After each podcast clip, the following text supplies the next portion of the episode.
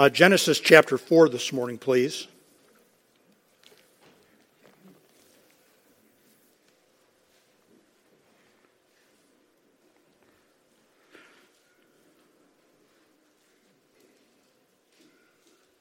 Genesis chapter 4, and just a reminder that we do have children's church for our elementary age students. It meets downstairs in the youth Sunday school room if you'd like to have your children down there. One of our couples works down there. Uh, Genesis chapter 4. Let's go ahead and stand, please, and we're going to read the first 16 verses of Genesis chapter 4.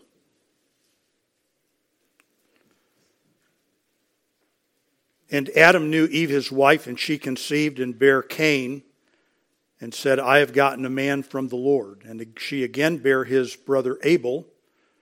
Abel was a keeper of the sheep, but Cain was a tiller of the ground. and in the process of time it came to pass that Cain brought of the fruit of the ground an offering unto the Lord. And Abel he also brought of the firstlings of his flock and of the fat thereof.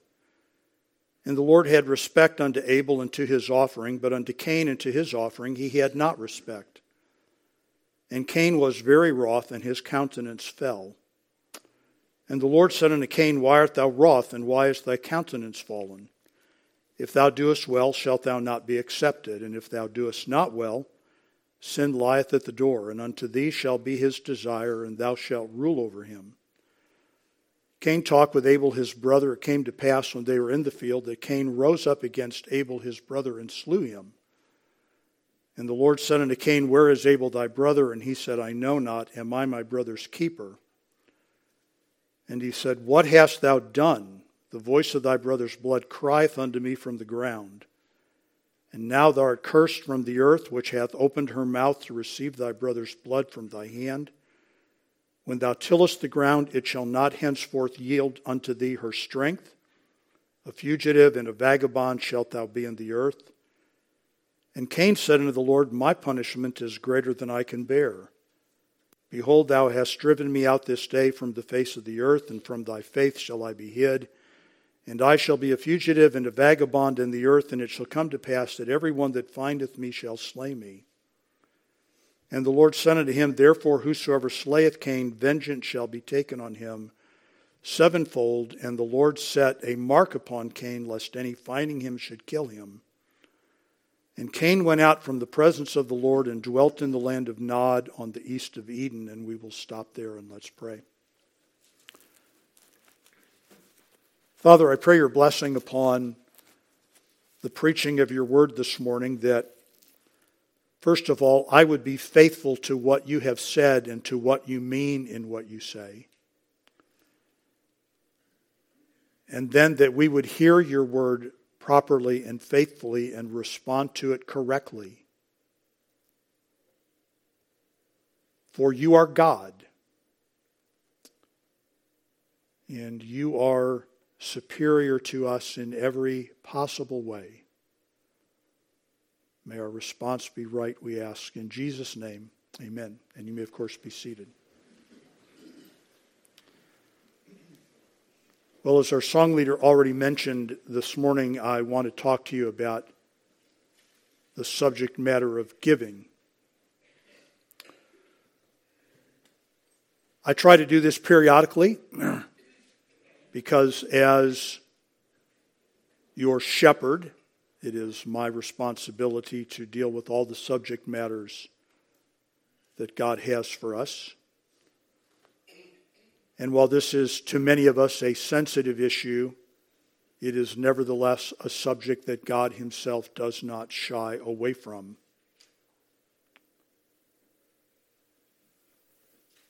It is not my primary goal, and I suppose, well, never mind not even need to say. It is not my primary goal to bolster the church offerings. But it does help us to be reminded and instructed why we do the things we do. And to understand God's kind assurances about our work. We know that our labor is not in vain, but it never hurts to be reminded that our labor is not in vain. And so, with that, let's turn our attention to the subject matter this morning. And I started in the book of Genesis in chapter number four, because while there's much going on in Genesis chapter four, it is essential to understand that from the very beginning of humanity, from the very beginning, all relationships with God involve human beings giving Him something of material substance and value. From the very beginning. It is not uncommon when the subject of giving turns up for people to immediately jump into the middle of the law of Moses and to immediately want to begin a debate about whether tithing, having been under the law, is mandated under the New Testament. That is really coming into the middle of a conversation, folks. It really is coming into the middle of a conversation. From the very beginning of humanity, men have been offering material substance to God, a God who is invisible, a God who could not possibly use, and I mean that, he could not possibly use the gifts that are given to him in the way that we would use them. He does not need money. He does not need food. He does not need a house or a car. There is nothing for him to buy. There is no reason for him to save. And yet, from the very beginning, men have been approaching him with gifts that are valuable to them and are also valuable to him.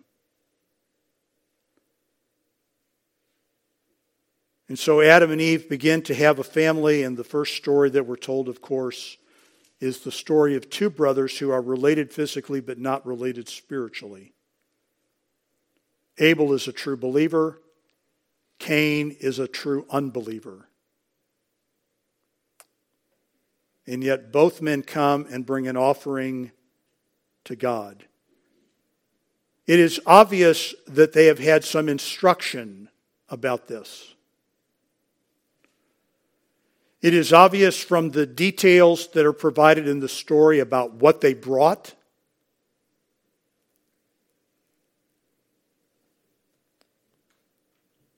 And it's also, folks, a reality that it is just unlikely that it was their idea first. God taught them about bringing him offerings, and they did. Abel brings the firstling and the fat. Both of those things will be incorporated into the law of Moses. Abel brings the firstling and he brings the fat. Cain will bring an offering from the ground, and there will be a place for that in the law of Moses. But we're a long way from the law of Moses.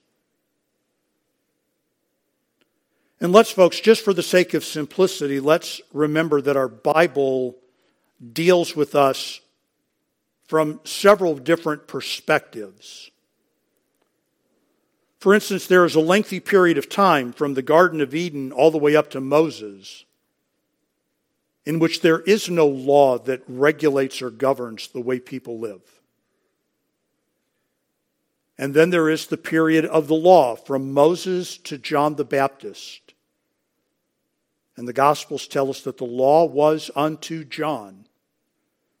So between Moses and John the Baptist, the law was the governing feature of the people of God. Prior to that, from Noah up until whoever was just before Moses, there was no body of law like the law of Moses that regulated people's conduct. They had been instructed what to do. We'll talk about that. They did similar things, but there's no law that governs it. And then, of course, there's the period of time that we live in, the period after the law, from Jesus until this very moment. In each of those major periods of time, the Bible records for us people who brought offerings to the Lord, who brought material substance and offered it to God in worship. Cain and Abel did it. We just read that. Noah did it, Genesis 8 20 through 22. Abraham did it. We read it in Sunday school this morning that he paid tithes to Melchizedek, something that was worthy of note centuries later. Of course, we are very conscious of the fact that it was done and regulated under the law of Moses. Leviticus 27:30 all the tithe of the land whether of the seed of the land or of the fruit of the tree is the Lord's it is holy unto the Lord. And then, of course, after the law, we see giving practiced, we see giving taught, we see giving instructed. Offerings are taken for others in the book of Acts. They're taken for other saints in 2 Corinthians 8 and 9. Giving to the church is taught in 1 Corinthians 9. So that God is the recipient of gifts, tangible, valuable items at all periods of time, at all different ways, folks, because these three things that we're talking about before the law and under the law and after the law are all time periods in which people related to God.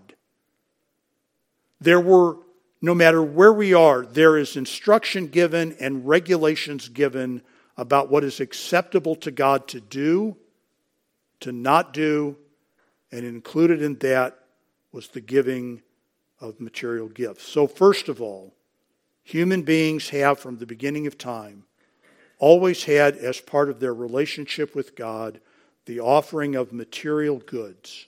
Never goes away. Never goes away.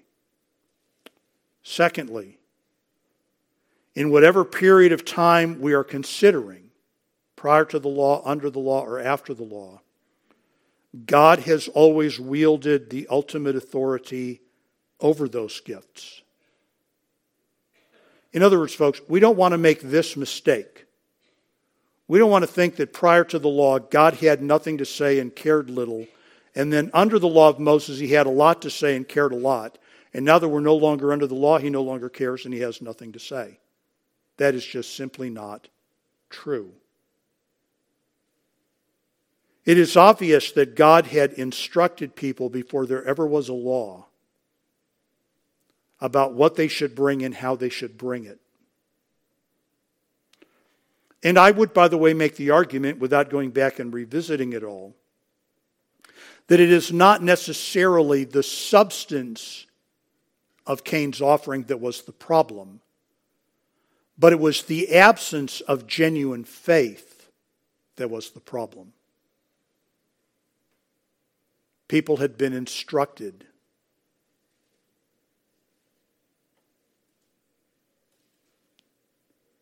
He accepted the offering of Abel and he rejected the, offering of Cain. No law of Moses is involved. No dispensation of grace is under consideration. God wields absolute authority. His I will take, his I will not. His is acceptable, his is not. When Noah entered the ark, he took unclean and clean animals. How did he know? There's no law of Moses to tell him. There's no Leviticus 11 to run him through the list of what is acceptable and unacceptable. But there were animals that were clean and animals that were not. God had instructed Noah. And when Noah brought an offering to the Lord in Genesis 8, it was out of the clean animals, not the unclean animals. When we come to the law, we do find increased regulation we do find increased inspection, but there's nothing new. The law doesn't really make anything new. It simply puts into a written code things that God had already been telling people. These animals are acceptable, these animals are not. This attitude is what I want, this attitude is what I don't want. People gave things before, people gave things during, people gave things of value before, people gave things of value during. Abram gave a tithe when there was no law demanding that he do so. So that you're really kind of pressed, folks, to make the argument that the law simply put into practice what Abram had already been doing. When we come to the time after the law, which begins with the law with the Lord Jesus Christ, the law came by Moses, but grace and, grace and truth came by Jesus. We live now, Paul tells us, under the reign of grace. And yet, folks, we find Jesus validating, when it comes to money, many of the components that are found in the law. For instance, Matthew 23 23. Woe unto you, scribes and Pharisees, hypocrites, for ye pay tithe of mint, anise, and cumin and have omitted the weighty manner, weightier matters of the law judgment, mercy, and faith. These ye ought to have done, and not to leave the other undone. Now, we want to be very clear, folks, right? We want to be biblical. This is not the most important of the biblical subjects, but it is a biblical subject. And in Matthew 23 23, Jesus doesn't give us an either or. In other words, Jesus doesn't say, look, here's what, if you are so good and loving, if you are so nailed on law and judgment and mercy, or on judgment and mercy and faith, you don't need to give.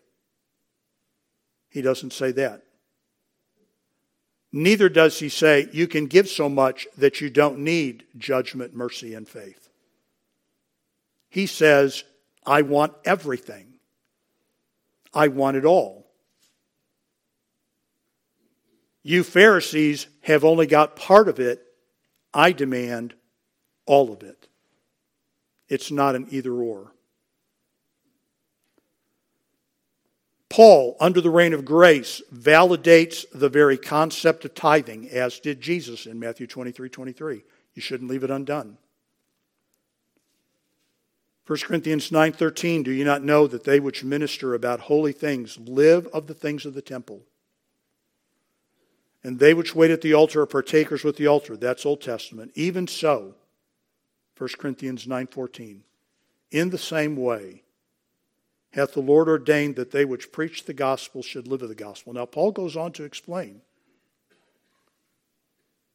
that he has refused to take that money from the Corinthians. That's the rub of the problem, folks. In what appears to be an absolutely upside down world, the Corinthians were not frustrated because Paul wanted more money. They were frustrated because he wouldn't take any money. He goes on to explain his purpose in that so that he will not be encumbered in any relationship with the church that he is planting by finances. But the rule is they that preach the gospel should live of it, just like it was done in the Old Testament. So, in other words, folks, the point that I'm trying to make is this.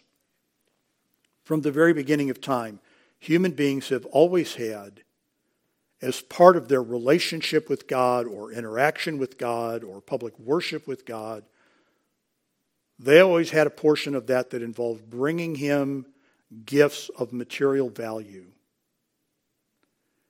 And whether we are before the law, under the law, or after the law, God has always weighed in with authority on what should and shouldn't happen.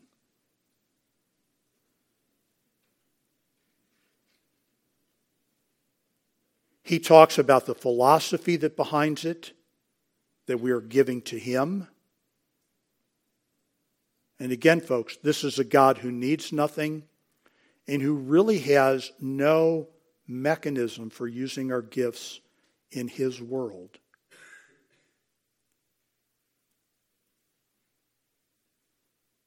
And in fact, folks, I think we could make the argument that if God genuinely needed our material, our material substance, if He needed it for His own survival,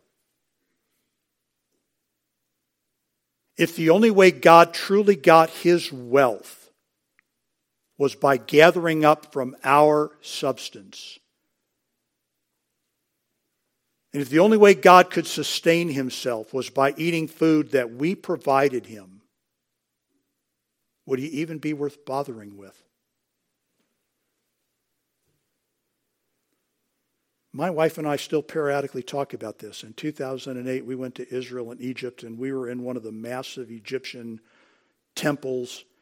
And our tour guide was explaining to us how every morning the Egyptian priests would have to go basically to the bedroom door of the deity and knock on the door of the deity to wake the deity up.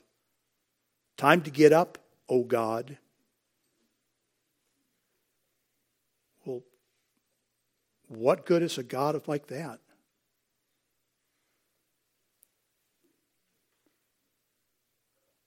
I mean, any God that we could manage, folks, is a God not worth meddling with.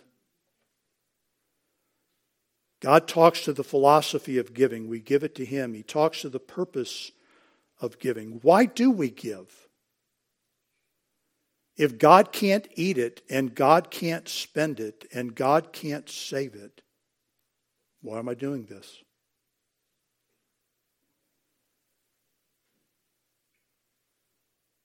Well, one of the reasons we do it is to support religious work, for lack of a better word. 1 Corinthians 9.13 Do you not know that they which minister about holy things live of the things of the temple? And they which wait at the altar partakers with the altar. Even so hath the Lord ordained that they which preach the gospel should live of the gospel.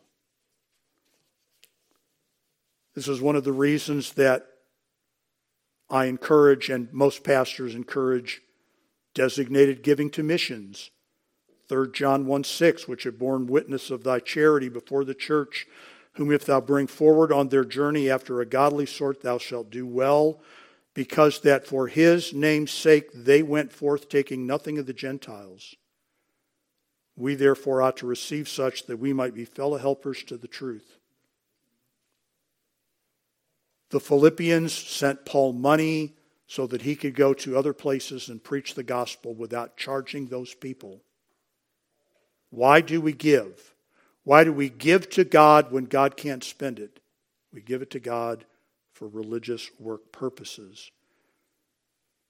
Sometimes we give it to the Lord to support the needy among his people. Romans 15 26. It hath pleased them of Macedonia and Achaia to make a certain contribution for the poor saints which are at Jerusalem. And in fact, folks, in one of the most staggering statements in the Old Testament, Solomon tells us, He that giveth to the poor lendeth to the Lord and he will pay him back. He that giveth to the poor lendeth to the Lord.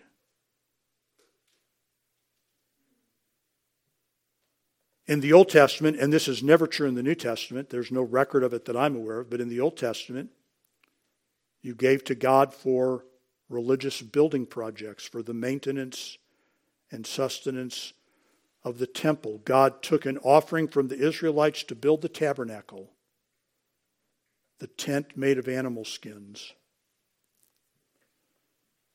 And then when Solomon built the permanent temple, there were periodic offerings taken to help repair the temple. In part, folks, because the people were not fulfilling their responsibility in other financial areas. God had told them what to do, and they were not doing it. 2 Kings 12:4 Jehoash said to the priests, All the money of the dedicated things that is brought into the house of the Lord even the money of everyone that passeth the account, the money that every man is set at, and all the money that cometh into any man's heart to bring to the house of the Lord. Let the priest take it to them, every man of his acquaintance, and let them repair the breaches of the house wheresoever any breach shall be found. So God tells us to give, and He tells us how to give, and He tells us why to give, and He tells us what to do with the money when we give.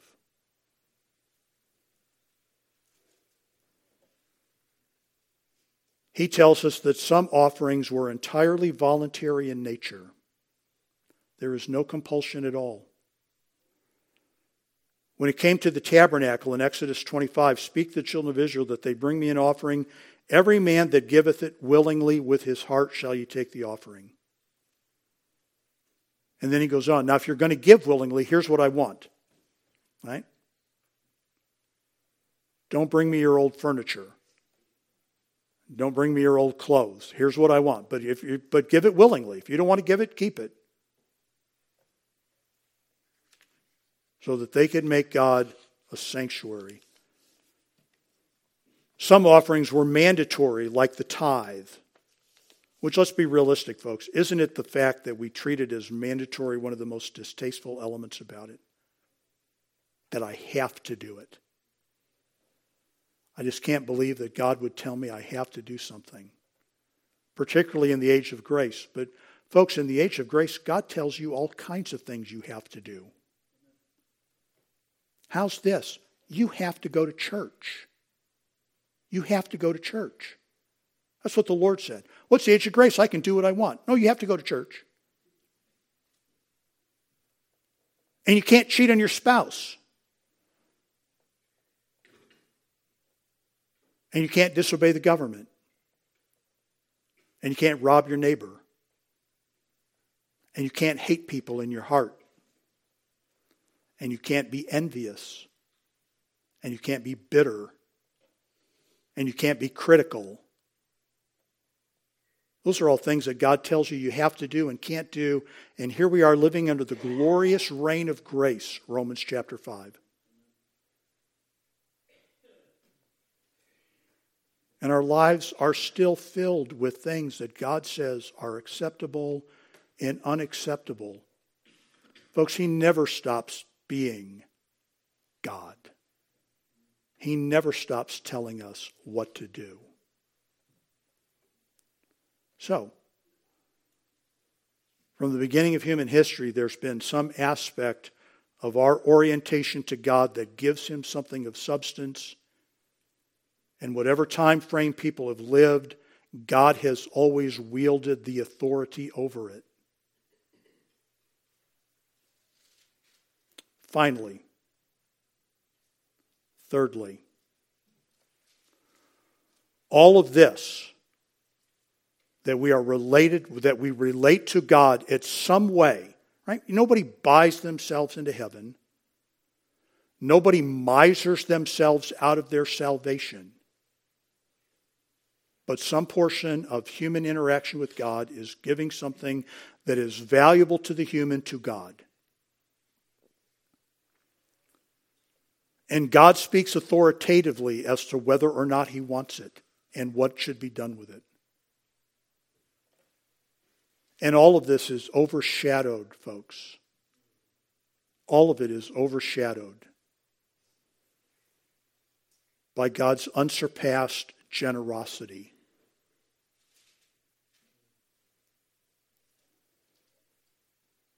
This is very clearly seen in the law. If you would like to talk about the law and the way that it regulated behavior, I would point out to you that there's a sense in which the law not only bound the Jew, the law obligated God.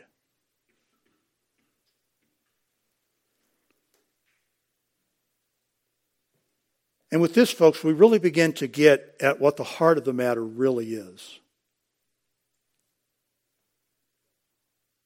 Because we understand that if there is $100 on my desk and I give God $10, I don't have $100, I have 90. Or if I give God $20, I don't have $100, I have 80.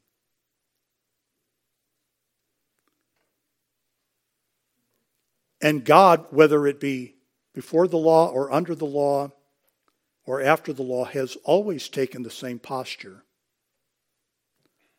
I know that's how it looks, but you do not need to fear that. You will not be deficient, I promise. Much of the entire Old Testament narrative, much of the law, and I don't begin reading it right now, but I would direct your attention specifically to Deuteronomy 27 and 28, in which God promises abundant, multiplied prosperity to the Israelites for obedience to Him.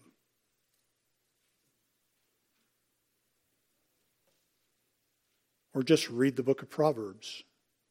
Honor the Lord with thy substance.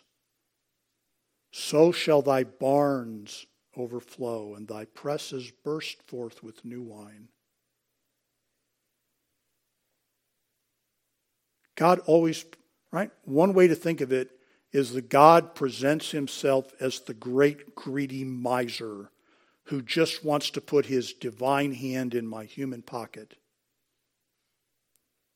But the biblical perspective is that God is very generous, more generous than human beings could ever be.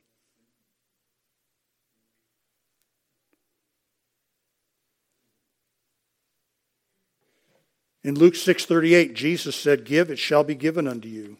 Good measure, pressed down, shaken together, running over. Shall men give into your bosom, for with the same measure that ye meet withal, it shall be measured to you again."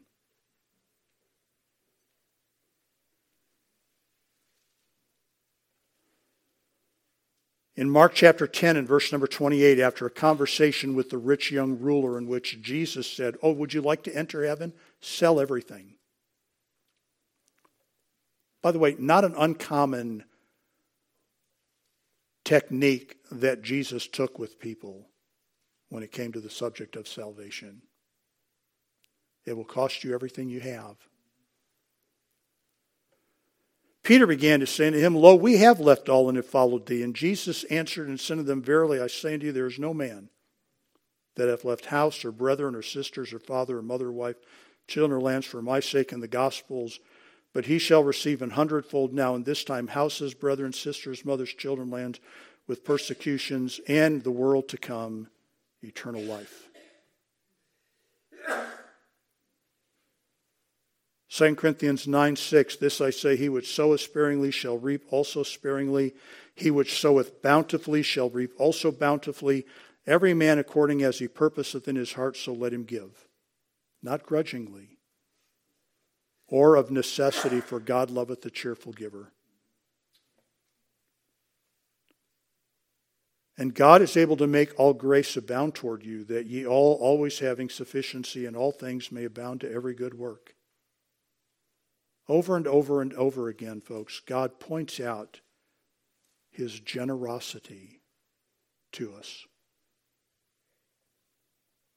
Now, you know as I do that some of these verses have been horribly abused by multimillionaires preying upon the backs of God's people.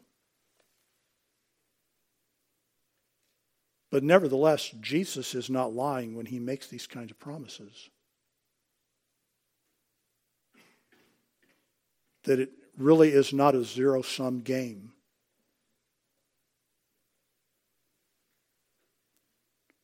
That in this life there will be more than enough, and in the life to come, well, who knows how that multiplication will work.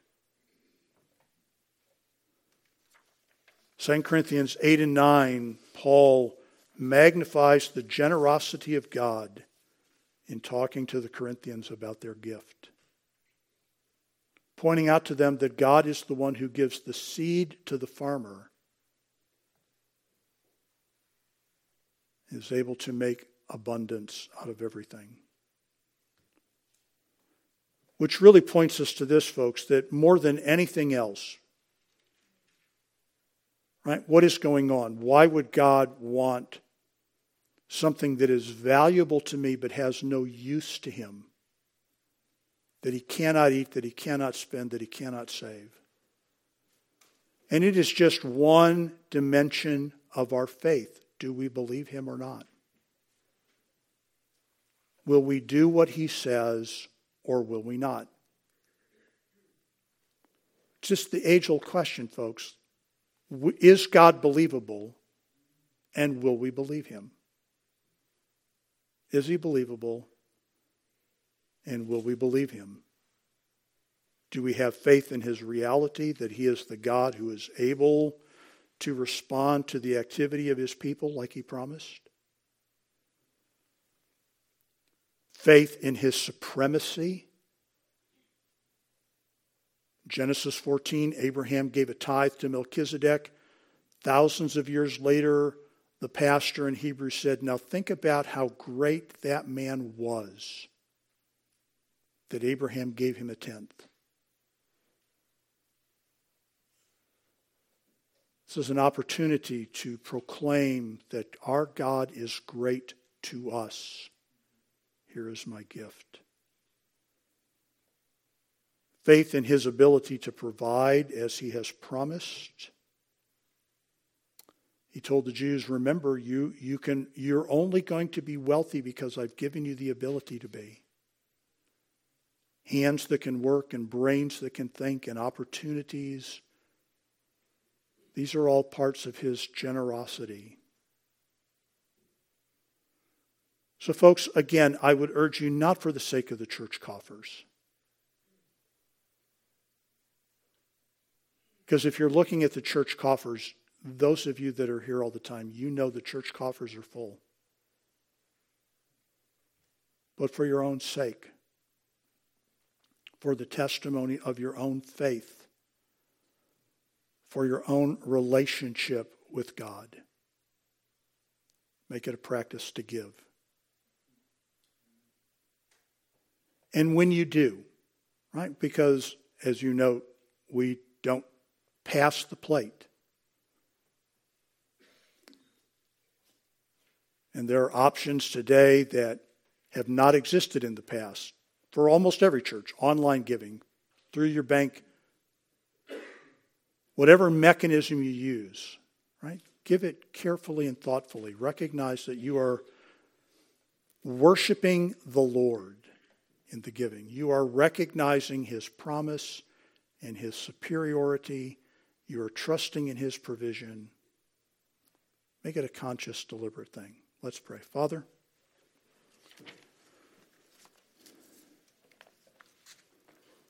as you teach us every other thing of Christian life, as you teach us to pray, as you teach us to love. So, Father, teach us to give. Because you are great and you are worthy of our gifts. I pray this for us in Jesus' name. Amen.